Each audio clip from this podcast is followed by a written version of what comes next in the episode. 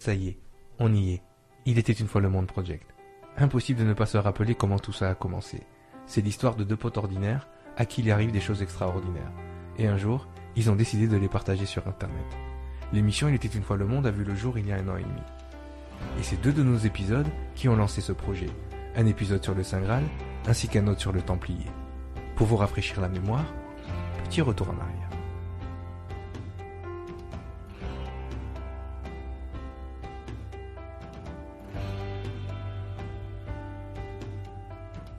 Voilà l'histoire telle qu'elle s'est passée.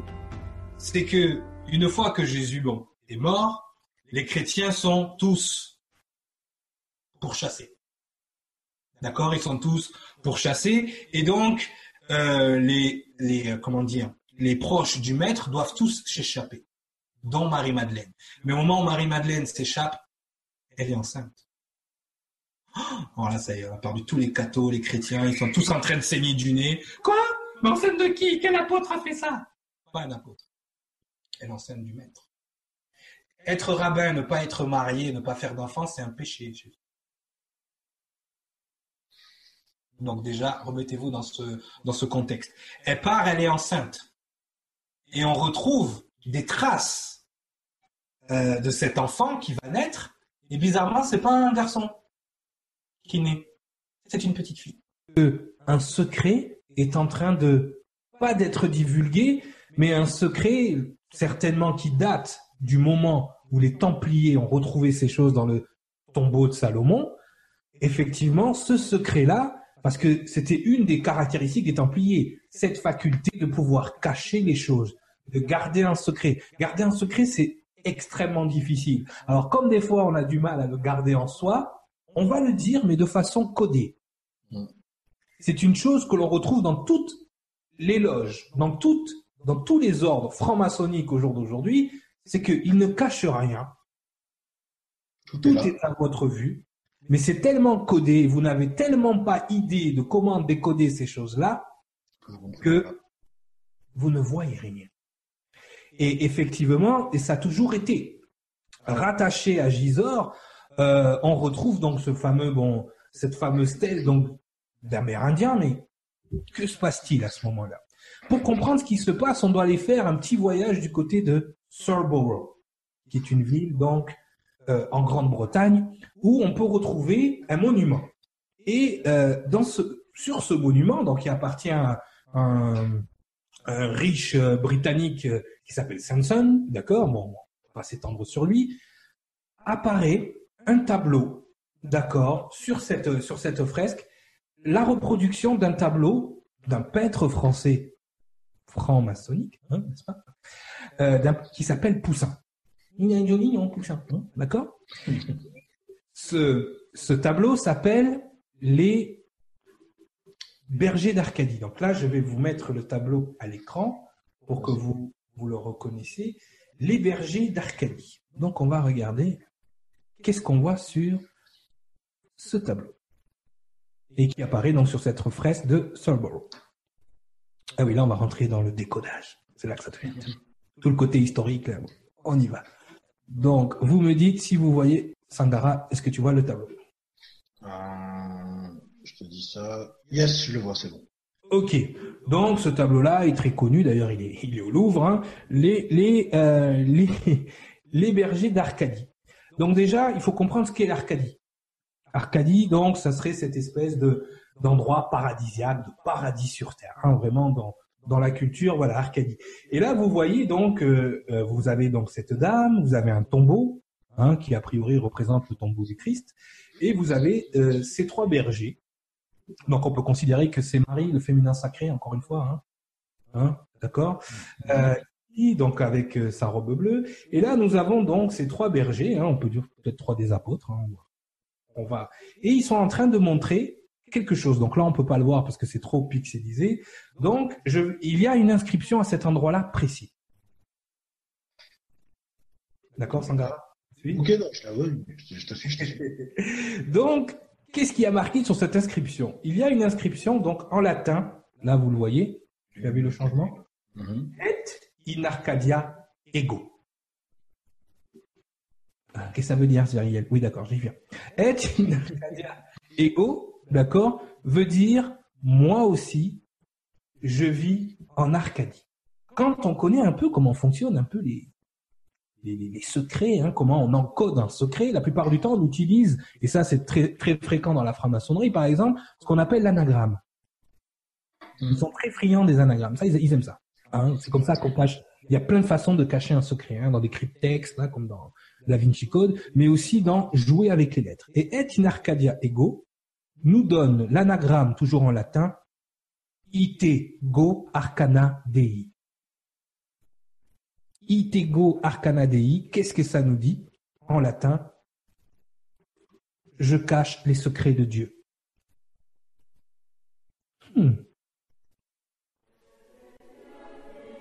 Après ces deux émissions, nous étions rentrés dans le sacro-saint du secret le plus gardé de l'humanité. Nous avons reçu énormément d'emails, mais l'un d'entre eux attira notre attention un peu plus que les autres. Eric, un fidèle auditeur, qui depuis est devenu notre directeur de tournage, nous apprend qu'il connaît le propriétaire d'un tableau non reconnu par le Louvre, mais un tableau qui viendrait compléter nos émissions, ainsi que la collection des bergers d'Arcadie.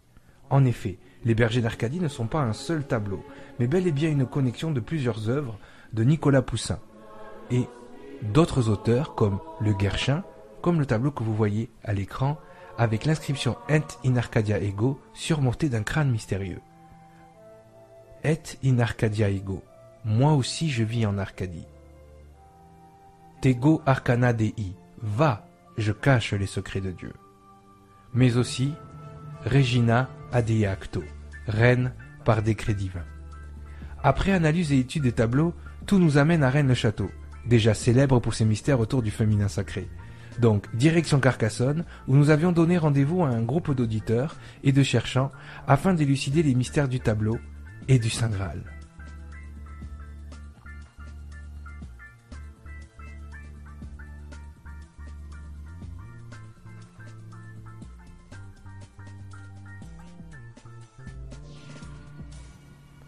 À peine arrivés, nous sommes accueillis par le symbole du féminin sacré, là devant la façade du musée des beaux-arts de Carcassonne. Nous aurions pu nous contenter de regarder sans voir, comme tous ces passants que nous croisons. Mais nos réflexes sont là, innés. Nous levons les yeux et s'offre à nous un éventail de symboles. Nous vous laissons observer, d'abord du côté gauche, puis du côté droit.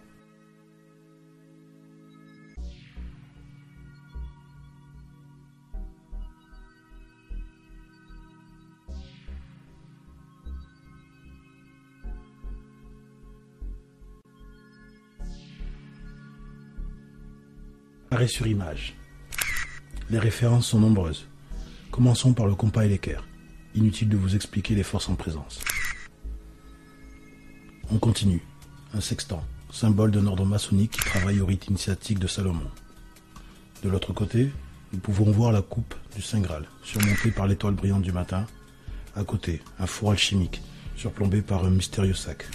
Pour terminer, étrange de découvrir cette longue vue observant ce globe terrestre avec un équateur penché.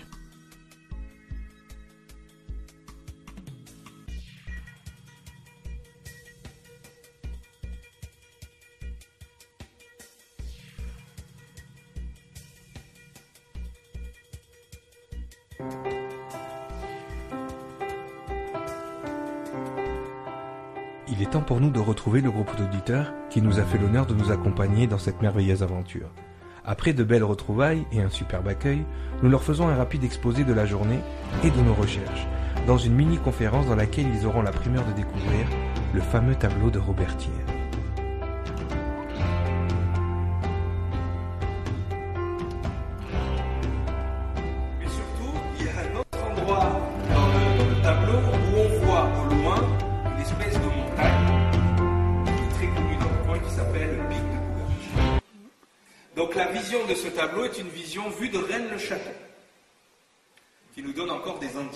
Sur cet endroit.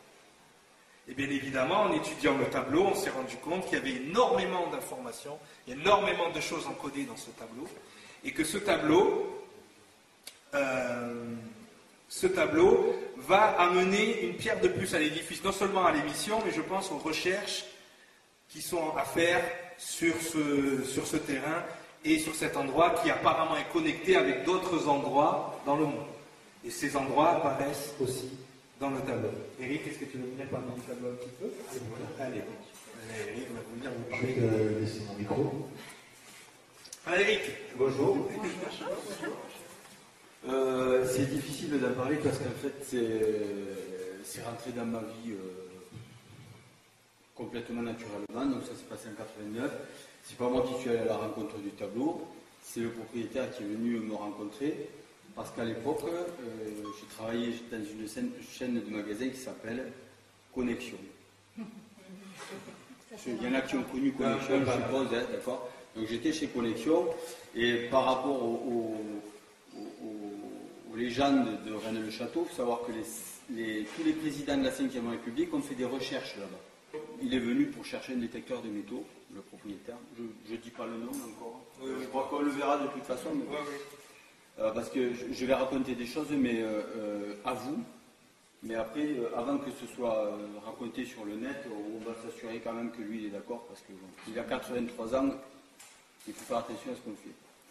Donc, euh, ce, tableau, ben, c'était mon anniversaire en plus ce jour-là, j'avais 21 ans, donc ça commence à faire beaucoup. Ça fait euh, 24 ans, donc j'ai 45 ans. Donc ça m'est arrivé il y a 24 ans. Et euh, bon, donc sur ce tableau, il est allé faire des recherches jusqu'au Vatican avec un rayon X. Il a été aidé quand même pour ses recherches par Claudia Cardinal. D'accord? Euh, Le directeur du musée des Augustins à Toulouse, quand il a vu le tableau, il a dit Mais c'est Rennes le château. Donc voilà, un connaisseur l'a- lui l'a confirmé. Il a fait venir un taxi, il a dorloté et tout quand il a vu le truc. voilà. Et ce tableau il a été découvert à Toulouse, donc en mai 75, euh, lors d'un marché aux puces, euh, euh, place du Capitole. Après, qu'est-ce que je pourrais vous dire de plus? Euh, Moi, quand je mets en perspective dans ma vie, ben, ça rejoint le taux de probabilité qu'on avait tout à l'heure. Je travaillais chez Connexion. Le mec, il est venu vers moi. Euh, bon, j'ai toujours eu cette idée en tête, là, cette histoire, cette légende, je l'ai jamais gratté. Et puis un jour, je rencontre euh, et puis euh, boum, lui, il fait le. Il, il parle des, des Templiers, il parle de Rennes-le-Château, et, et- et moi, j'ai euh, le chaînon manquant. C'est quand même assez extraordinaire. Bonjour Eric, ça va? Bonjour Sangara.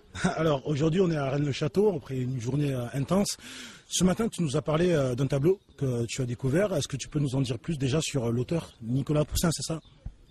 Alors, bon, euh, sur Nicolas Poussin, je ne vais pas raconter grand-chose. Parce que moi, au niveau culture, euh, peinture, euh, c'est pas du tout, euh, c'est pas du tout de mon ressort. Moi, tout ce que je peux raconter, c'est l'histoire qui m'est arrivée avec ce tableau, euh, les problèmes qu'il rencontre aujourd'hui. par rapport à, ben, à- à sa validation, on va dire, c'est un tableau qui n'est pas reconnu par le Louvre. Pourtant, bon, il y a autour de lui des spécialistes qui disent que bon, c'est spontanément, il est reconnu par, par exemple par le directeur du, du musée des Augustins. Donc on peut pas, on peut pas nier euh, que ce tableau. euh, pour, pour refaire un petit peu l'historique du tableau, donc c'est un tableau qui a été découvert à Toulouse, c'est ça? C'est ça. Alors en fait, il a été découvert à Toulouse en mai 1975, place du Capitole, par Robert Thiers, un tapissier. Alors c'est pas un peintre tapissier qui aurait fait les tapisseries de HLM, mais c'est euh, quelqu'un qui restaure les, les- les meubles, hein, donc qui est qui, est dans le domaine de ben, de- de l'art et qui a le coup d'œil. Et je pense que il ne doit pas trop se tromper puisque finalement son fils aujourd'hui est devenu restaurateur de tableaux, qui travaille avec le directeur du Louvre euh, Rosenberg et qu'il est appelé jusqu'au Japon et dans le monde entier pour restaurer des, œuvres d'art euh, des plus illustres peintres. Donc voilà, rien que là pour moi, on ne peut pas être le, le- le papa d'un restaurateur euh, qui traverse le monde entier et se tromper sur un tableau, je crois pas. Surtout qu'il a d'autres œuvres authentiques qui sont reconnues chez lui. D'accord, donc en fait le, le fils du, du découvreur de ce tableau travaille avec la personne qui ne veut pas authentifier le tableau, c'est ce que tu es en train de me dire Oui, oui, tout à fait, c'est ça. D'accord. Il travaillait il était restaurateur au Louvre. Voilà. Ok. Et, euh, et est-ce que tu as une, une idée pourquoi on ne veut pas reconnaître ce tableau en fait? Alors, est-ce que j'ai une idée? Ouais, bon, mais ça, ce serait mon idée, mon interprétation, mon avis. euh, c'est quand même du lourd. Je suis pas un connaisseur. Voilà. J'ai des oreilles qui traînent, mais ça n'engage que moi. Donc euh, voilà, je ne peux pas, je peux pas. Je préférerais que Robert Thiers, j'espère que, tu auras l'occasion de le rencontrer. De toute façon, on peut faire en sorte. Mais euh, pourquoi on ne veut pas qu'il soit reconnu? Alors, moi, je crois qu'il y, a- y y un savoir, il y a une connaissance dans ce tableau. Il a quand même été expertisé par le Vatican. Euh, je sais que de près ou de loin, Claudia Cardinal s'est impliquée dans cette affaire. Euh, je sais que euh, au rayon X, sur le tableau, on trouve la signature de Nicolas Poussin. Euh, voilà, moi je sais des choses comme ça. Après, je ne suis pas un expert en fait. Robert Thiers, il est venu chez Connexion à Toulouse. Euh, C'était le 26 novembre 1991. Et en fait, il recherchait un détecteur de métaux pour aller à Rennes-le-Château.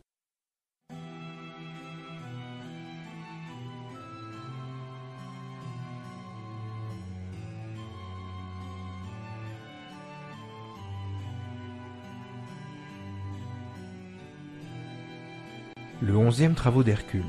C'est ainsi que Robert Thiers nomma ce tableau trouvé par hasard sur un marché aux puces à Toulouse. Tout dans ce tableau nous rappelle les techniques de Nicolas Poussin. Des couleurs à la superposition des plans de vue, il ne faut pas être expert pour voir des similitudes avec les tableaux exposés précédemment. Robert Thiers, dans ses recherches, semble suivre un jeu de pistes l'emmenant à analyser ce tableau comme une carte au trésor, se concentrant dans un premier temps sur les lieux qui apparaissent évidents en regardant de plus près les monuments ainsi que le relief et la végétation. Le buisson de myrte, au premier plan, lui, indique Rome et le bassin méditerranéen français. En effet, ces buissons s'y trouvent à foison. Sur un autre pan du tableau, on retrouve le château de Saint-Ange et le canal d'Agrippa. En arrière, nous reconnaissons dans le relief le pic de Bougarache vu de Rennes-le-Château. En face, au milieu de l'eau, l'île Tibérina dans sa forme primitive. Sur ce plan, le mont Janicule ou mont Tabor et à l'emplacement du temple d'Isis, la forteresse du roi Sabin, Ancus Martius. Je reste interpellé par ce petit arbuste au premier plan. En effet, on retrouve la myrte dans le paysage de la Rome antique, ainsi que dans le massif de notre bassin méditerranéen. Mais ce que semble avoir occulté le propriétaire du tableau, c'est que l'on retrouve aussi cet arbuste du côté de Jérusalem en Israël. Il est même utilisé par les religieux pour fêter le Sukkot et représente la Mishnah avec la palme de dattier, la branche de saule et le cédra, représentant l'union des lignées juives d'Abraham, d'Isaac, Jacob et de Joseph. Dans la mythologie grecque, la myrte représente la déesse de la fécondité Déméter. Chez les Romains, elle représente la déesse Vénus, symbole du féminin sacré. Donc, récapitulons. Nous avons un tableau, vraisemblablement en Nicolas Poussin, indiquant Rome, le sud de la France, Rennes-le-Château et une descendance féminine hébraïque, accompagnée par le symbolisme du féminin sacré. Je pense qu'il est temps de partir à Rennes-le-Château. Let's go.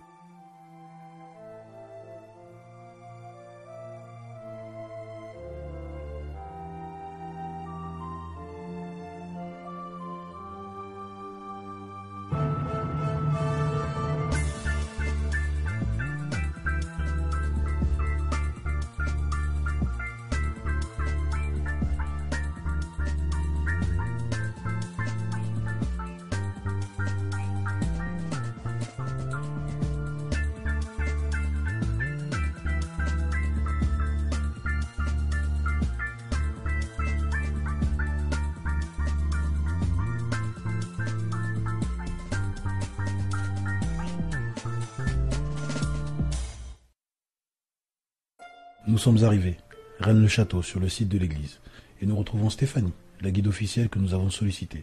Là, elle débute ses explications dans les jardins. Nous sommes rapidement interpellés par une date qu'elle met en avant et qui entre en corrélation avec nos informations. Nous observons, nous regardons. Alors, il y a une hypothèse qui voudrait que, euh, en fait, en remettant le pilier dans le sens d'origine, en le mettant comme il était au départ, l'alpha et l'oméga donc à l'endroit. La date du coup de 1891 devient une autre date, qui est 1681. On va la retrouver sur deux éléments. On va la retrouver en fait sur le fronton de l'église. Voilà, en fait, vous avez sous la gargouille de gauche, contre le mur là-bas, vous avez une date qui est 1891, mais quand on la regarde de près, on s'aperçoit que c'est une pierre qui est retournée. Le 9, c'est un 6. Voilà, en fait, la pierre a été mise à l'envers. Donc, sûrement une pierre de récupération que l'abbé avait trouvée dans l'église ou autre part et qu'il a mise à l'envers.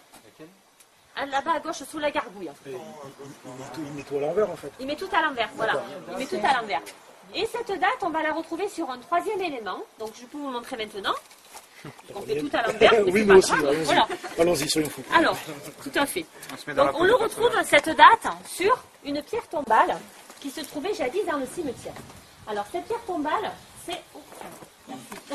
C'est la pierre tombale, merci, de Marie de Nègre d'Able, qui est la dernière seigneuresse du château de Rennes. Alors, cette seigneuresse, d'après l'histoire, elle est morte en confiant un secret de très grande importance à son confesseur qui était à l'époque le curé, l'abbé Bigou. Donc, elle est morte, cette dame, le 17 janvier 1781. D'après l'histoire, donc le, le- curé l'abbé Bigou s'est enfui de Rennes-le-Château à la Révolution, il est parti vers l'Espagne. Et avant de partir, on dit qu'il a codé le secret de la seigneuresse sur sa pierre tombale. Saunière l'a redécouvert plus tard, plus de 100 ans plus tard. Et quand Saunière l'a redécouvert, donc il s'est attelé à essayer apparemment de le décoder. Un peu plus tard, il s'est aperçu aussi que certaines personnes s'intéressaient à ceci. Ces personnes faisaient partie de la Société d'études scientifiques de l'Aude, la CESA, donc qui était venue en excursion à Rennes-le-Château en 1906. Quand Saunière il a vu que d'autres personnes s'intéressaient à cette tombe, eh il a fait disparaître juste après. Il avait peur que d'autres que lui la décodent. Cette pierre tombale, heureusement, elle a pu être relevée par la CESA, donc c'est pour ça qu'on en a un croquis exact. C'est pour ça qu'on a ce croquis-là. Donc cette stèle était là à l'époque du curé. C'est le seul document authentique de l'époque, puisque vous allez voir dans des ouvrages des reproductions de parchemins que Saunière aurait trouvé dans l'église, mais on n'est vraiment pas sûr que ce soit ceux de l'époque, puisqu'il y a eu beaucoup de faux qui ont été ajoutés à l'histoire. Mais le seul document authentique, c'est celui-là. Alors cette pierre tombale, on est sûr qu'elle est codée, puisqu'elle comporte beaucoup d'erreurs. Alors, quand on commence à lire, on va s'apercevoir en haut, vous avez marqué CTJ au lieu de 6J. Après, je vous la ferai passer, comme ça vous verrez de près. Ensuite, vous avez des lettres plus petites. Vous en avez quatre, qui forment le mot épée. Vous avez des lettres qui sont mal placées. Le M de Marie qui est là tout seul, au lieu d'être là. Vous avez des erreurs. Son nom, c'est Marie de Nègre d'Able. Ici, vous avez marqué Marie de Nègre d'Arles, faisant penser aux Sainte Marie de la Mer. Donc, il y a pas mal d'erreurs comme ça tout le long. Et l'erreur la plus flagrante, elle est en bas. Il y en a deux d'ailleurs, les grosses erreurs en bas. C'est sa date de mort, puisque je vous ai dit qu'elle est morte le 17 janvier 1781. Et ici, en chiffre romain, il y a marqué une autre année. Vous avez en fait un C du chiffre romain qui a été remplacé par un O, qui n'existe pas en chiffre romain. Et en remplaçant le C par un O, on lit 1681, comme sur le pilier et sous la gargouille. Donc c'est sûrement une date très importante dans l'histoire de Rennes-le-Château.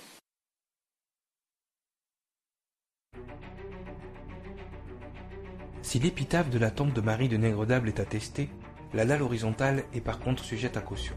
En effet, on trouve sa description dans un seul et unique ouvrage datant de 1884, Les pierres gravées du Languedoc de Jens Stubling, document apocryphe édité par le prieuré de Sion. Personne n'aurait réellement vu cette dalle. Selon certains, elle daterait du XIIIe siècle et serait donc largement antérieure à la sépulture de la marquise. Elle pourrait avoir une origine templière. Les mots exprimés sur cette dalle sont en latin, mais chose curieuse, certaines lettres sont en grec. Les deux ensembles des lettres verticales à gauche et à droite se traduisent par et in Arcadia ego, locution déjà présente dans le tableau que nous vous avons présenté de Nicolas Poussin, Les bergers d'Arcadie. Au centre de la dalle, nous trouvons quatre mots latins, redis, signifiant rendre le château, ou le verbe rendre, regis, signifiant roi ou régner, sedis, signifiant cave, tenir secret, caché, archis, signifiant abri, refuge, arche, ou peut-être même la ville d'Arc, très proche de Rennes-le-Château. Mais ça, c'est pour une autre histoire.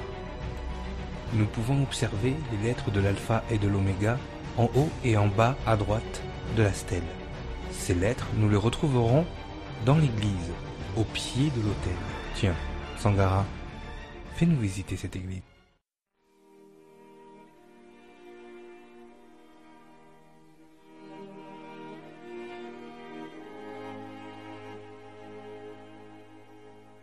Église Sainte-Marie-Madeleine. Dès l'entrée, nous croisons le démon Asmodée, gardien des trésors. Il est surplombé par trois anges, faisant chacun une partie du signe de la croix. À leurs pieds, on peut distinguer l'inscription suivante. Par ce signe, tu le vaincras.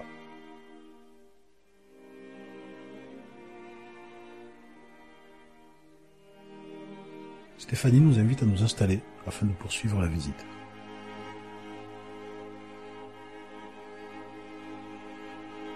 Nous, nous ne pouvons pas nous empêcher de trouver des similitudes entre ce que nous avons vu par hasard le matin même devant le musée des beaux-arts. Comme le sac mystérieux chevauchant le four alchimique, que nous pouvons voir apparaître au pied du Christ.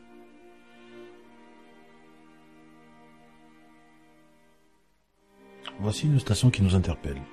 On peut y découvrir un petit garçon noir. Cela nous rappelle un culte important dans la communauté gitane. Sainte Sarah, la Vierge Noire, présente au Sainte Marie de la Mer, représentante de la descendante du Christ. Au pied de cet enfant, on distingue une cavité rajoutée par la Bessonnière, représentant visiblement la grotte de la Madeleine. Ce lieu que nous avons pu observer des hauteurs de Rennes-le-Château.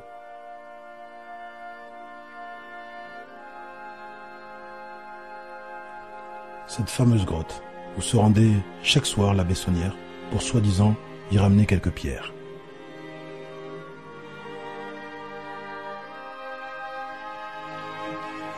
Encore une fois, sur le fronton du musée des Beaux-Arts, cette petite ouverture, à côté du four alchimique, au départ anodine, prend maintenant une autre dimension.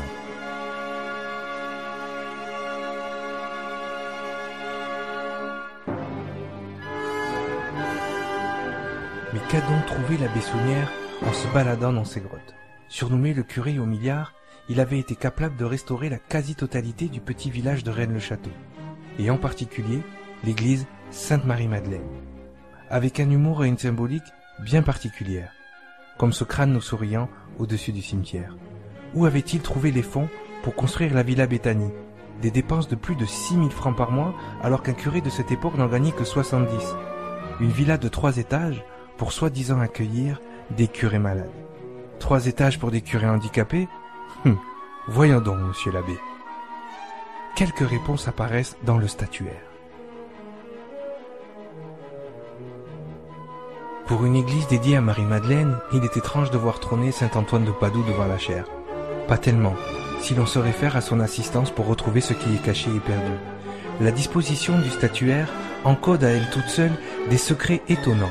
En effet, si l'on trace la lettre M de Marie ou Marie-Madeleine au début du statuaire, chaque pointe de la lettre nous indique un saint particulier. Sainte Germaine, Saint Roch, Saint Antoine l'ermite, Saint Antoine de Padoue, et au-dessus de la chaire, Saint Luc, traçant à eux cinq dans leurs initiales le mot Graal. Et Marie-Madeleine, elle, qu'a-t-elle à nous dire? Elle surplombant ce fameux crâne qui ne cesse de nous suivre. Nous avons retrouvé ce crâne à peu près partout. Dans les tableaux, au-dessus du cimetière, mais également dans toutes les symboliques tournant autour d'elle. C'est au-dessus du porche, à l'entrée, que nous la retrouvons dans une position particulière. En effet, elle ne tient pas la croix du Christ contre elle comme à son habitude, mais cette fois-ci en nous indiquant une direction. La direction, c'est celle du mont Bougarache. Cette fameuse montagne bien connue pour ses histoires de fin du monde. Et même si pour certains le mont Bougarache n'existe que depuis 2012, nous avons un tableau en notre possession, celui de Robert Thiers, qui nous l'indique depuis le XVIIe siècle. Nicolas Poussin ou pas, ce tableau n'a pas fini de faire parler.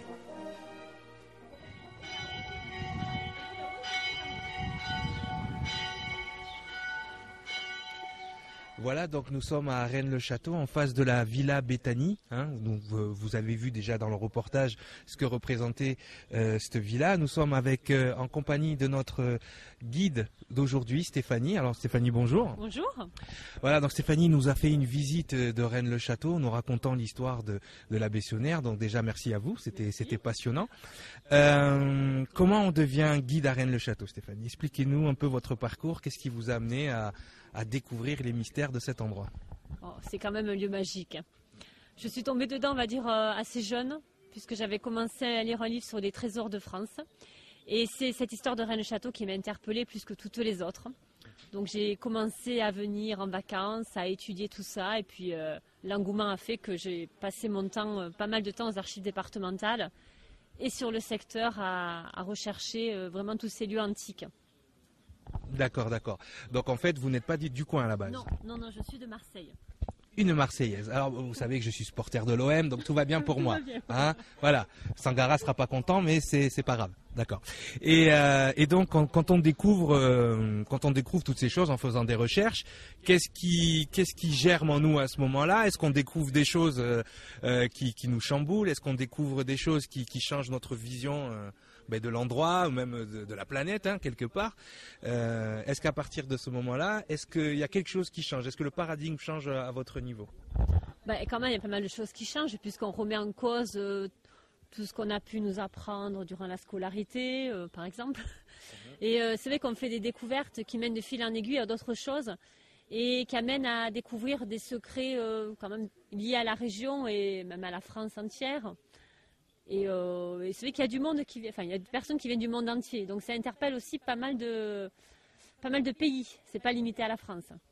Oui, effectivement, bon, grâce à des romans comme le Da Vinci Code et des choses comme ça, c'est sûr que ça a dû amener euh, beaucoup de monde ici qui ont voulu euh, découvrir un peu les mystères de, cet endroit. Et justement, est-ce que vous avez découvert des choses que ben, dans, vos, dans vos visites ou dans vos guidances, euh, ben, vous vous retenez quand même Est-ce que vous gardez des secrets que vous auriez pu peut-être découvrir ou vous vous dites à un moment donné, ils sont pas prêts, peut-être que ces choses-là, je ne devrais pas les inclure dans, ma visite ou, sinon, vous avez euh, tout donné aujourd'hui. Ben, nous, déjà, on a l'impression qu'on a découvert déjà plein de choses, on savait des choses, mais on a découvert plein de choses. Mais est-ce qu'il y a des choses encore que vous gardez secrètes ou cachées, justement, dans un souci ou c'est peut-être de ne pas choquer l'auditoire?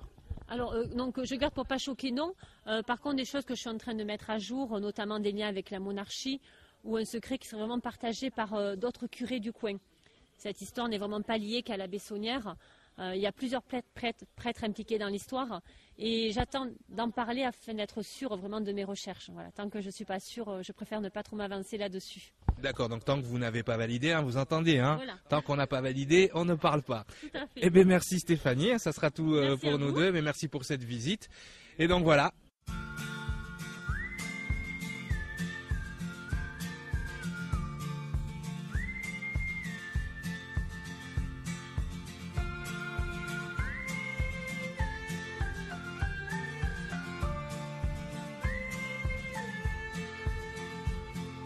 Et donc voilà, c'est ainsi que s'achève le premier épisode de notre aventure à Rennes-le-Château.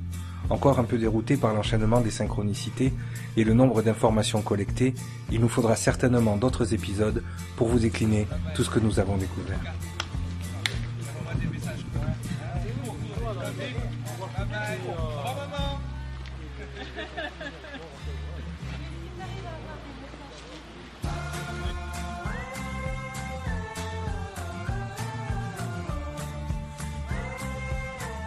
Dany nous a guidés vers d'autres pistes à suivre qui correspondent toutes à notre décodage du tableau de Robertière.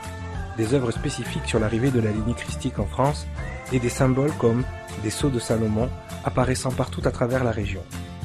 Tout ça nous encourage encore un peu plus dans nos recherches, sans oublier le mont Bougarache, toujours associé à autant de mystères. Il est temps pour nous de retourner faire nos devoirs au reste de notre décodage de ce tableau.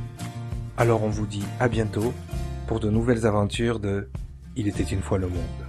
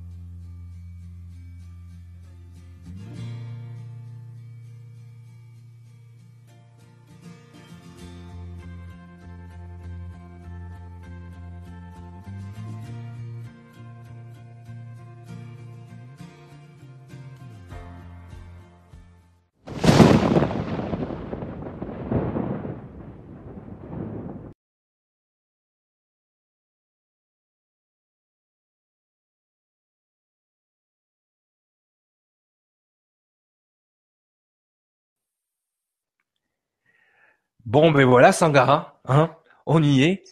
Hein, c'est euh, c'est incroyable. Ça y est, les gens l'ont vu. Normalement, ils l'ont vu. Hein, euh. Alors désolé pour le temps pour la sortie, comme comme si pour les gens qui ont vu l'émission euh, avec Nora d'hier soir, hein, pour ceux qui regarderont la vidéo euh, aussi plus tard, c'est vrai que euh, on, tire notre chapeau aux gens qui font ça de façon professionnelle. Donc cette émission Études fois le monde, vous avez vu, a, a changé de format. Vous avez des images en direct, vous avez des interviews. On est dans quelque chose qui demande énormément de travail. On se rend pas compte. Hein. Mais euh, voilà. Euh, mais en tout cas, on a, on a vécu une super belle aventure pour ce premier épisode. Euh, et toi, donc justement, Sanga, euh, est-ce que, que, que- que- Ah, ça y est, c'est en ligne là. Soulagement. hein. Ouais, ça fait du bien. C'est vrai que c'est euh, une, une épopée de quelques mois euh, sur le travail donc, de montage, mais, mais même avant sur la préparation. Donc, ce qui a été, euh, voilà, j'étais vraiment laissé euh, en, en premier lieu sur le montage. C'est vrai que moi, c'était plus la préparation Ah oui, de mais toi, de la rencontre. Ça fait tout le travail. Ce que vous vous rendez pas compte, c'est le travail colossal d'organisation de Sangara juste avant le reportage. Et puis moi, c'est normal que je m'occupe du reste, hein, quelque part. Donc, Voilà, c'est c'est- Ah, équivalent. C'est ça, et de se dire que c'est enfin terminé, waouh, ça fait euh, ça fait du bien. Mais en même temps, c'est terminé, c'est le début du prélude, du commencement de quelque chose en fait. Et c'est ça qui est qui est extraordinaire. On, va être amené, j'espère, euh, on verra dans les mois à venir, à, repartir sur les routes. On l'a déjà fait sur euh, sur notre notre sujet, mais mais voilà, c'était un moment intense. Euh, un moment riche en, en émotions, même avec les gens, surtout les rencontres. Et ensuite, bah, vous avez déjà pu avoir un bon, bon aperçu. Mais c'est vrai que de voir le reportage là, j'espère que ça vous amènera vous aussi à vous poser des questions et aller sur le terrain parce que c'est la seule chose qui compte en fait. Effectivement, effectivement, c'est c'est ça, c'est de se rendre compte sur euh, sur le terrain. C'est vrai que quand on a pris ce parti-là, bon, nous au départ, pour ceux qui s'en rappellent, on avait juste acheté des petites GoPro, on partait en caméra embarquée et puis euh, euh, filmer les endroits. On pensait jamais arriver à ce genre de, de montage-là, mais C'est ça. voilà, la petite GoPro, elle est là. Euh, et, et surtout, surtout, euh, on pensait pas faire une série de ça. C'est-à-dire qu'on pensait faire un comme ça et puis c'était terminé. Mais il y a tellement de choses à dire, tellement de choses qu'on a découvertes à ce moment-là. Et c'est vrai que ce premier reportage n'est uniquement basé que sur ce petit buisson hein, de myrte euh, qu'on a au, au premier plan. Donc toute l'émission que vous avez vue, elle est simplement basée sur ce Regina Dei Acto euh, qu'on peut retrouver complètement dans ce petit buisson de myrte et euh, qui a été le fil conducteur de ce qu'on a fait à Rennes-le-Château. Maintenant, on a trouvé d'autres pistes. On a on a rencontré euh, aussi par le biais d'internet Rudy, peut-être certains ont vu aussi sur euh, sur Nurea TV avec sa bande dessinée sur Rennes-le-Château, qui a des choses. Ses recherches se croisent complètement avec les nôtres euh, et certainement qu'on qu'on va fusionner nos nos énergies à un moment donné. euh, peut-être plus tard dans certains épisodes avec lui, euh, pour pouvoir encore corroborer et mélanger. Ça y est, le savoir n'appartient plus aux élites. On commence à, on commence à récupérer euh, ce savoir-là, et grâce à la, la sagesse de Sangara et puis à ma filouterie de mon côté, euh, on est capable maintenant de vous, de vous donner des choses concrètes euh, par rapport à ça. Donc là, on était juste basé sur ce petit buisson. On va voyager dans ce tableau au fil du dossier Rennes-le-Château. Donc bien évidemment, on aura d'autres sujets entre-temps. On a un sujet bientôt qui arrive sur les druides. Euh, On a eu une interview d'un druide dans la forêt de Brocéliande. N'est-ce pas, Sangara?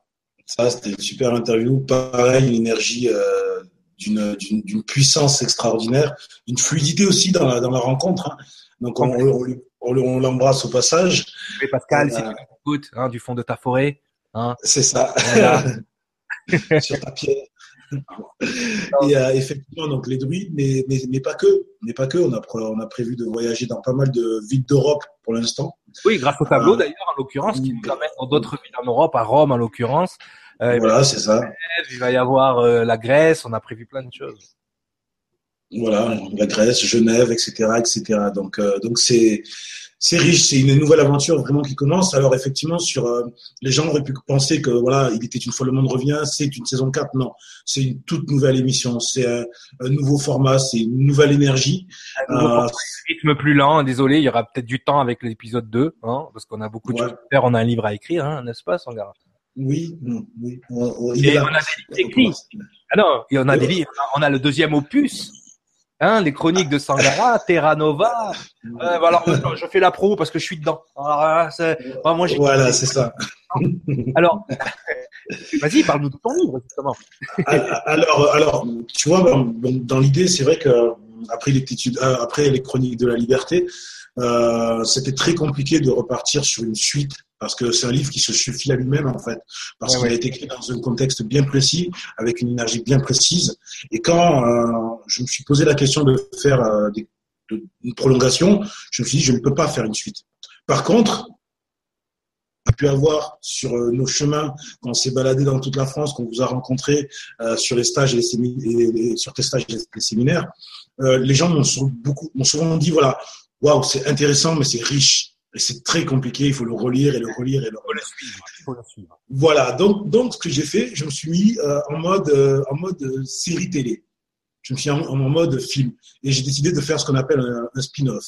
En ouais. fait, on prend l'histoire originale et on extirpe en fait certaines péripéties en trilogie et ça va faire une, une, une autre en fait une nouvelle série un autre développement. Un autre développement, voilà exactement. Donc effectivement, on commence, euh, bah, écoute, on commence euh, dès demain, puisque euh, les Chroniques de Sangara, donc le tome 1 de cette nouvelle euh, aventure sortira demain. Demain, on parle le 10 novembre, hein, parce qu'il y a des gens qui regarderont cette cette vidéo peut-être dans. Oui, dans... voilà.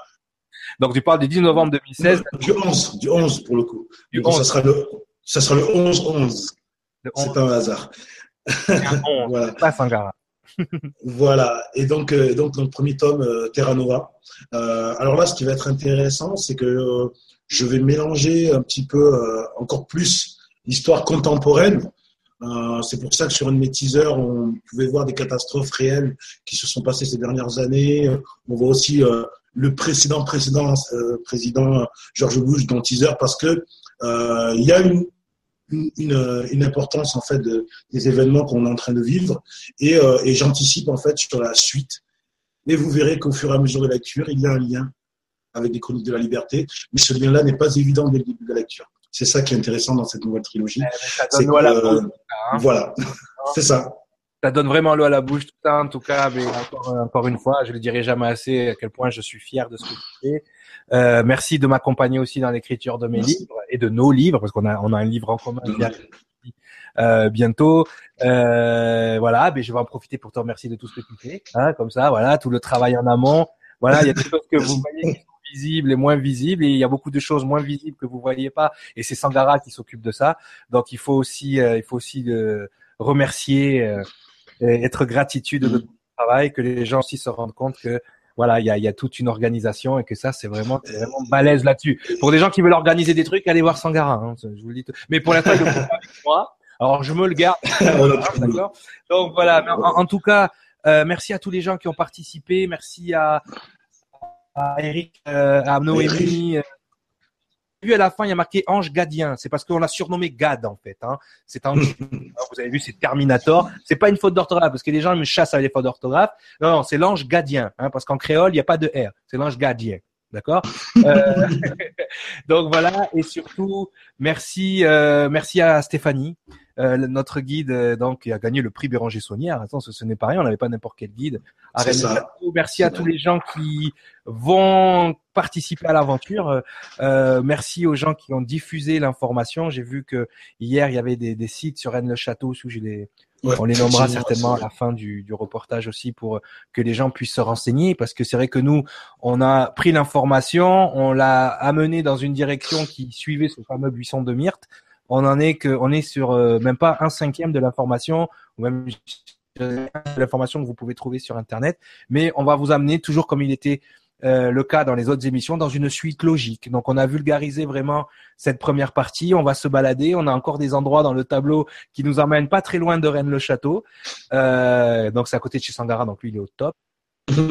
voilà, donc euh, merci à tous, merci de nous permettre de continuer cette aventure parce que c'est aussi grâce à vous, grâce à grâce à vos à vos vues, grâce à à, à votre engouement et à, et à, tous ceux qui nous ont accompagnés aussi ce jour-là, à tout le petit groupe d'auditeurs. D'ailleurs, pour les gens qui veulent participer euh, à nos émissions, on vous mettra toujours à l'avance hein, une annonce.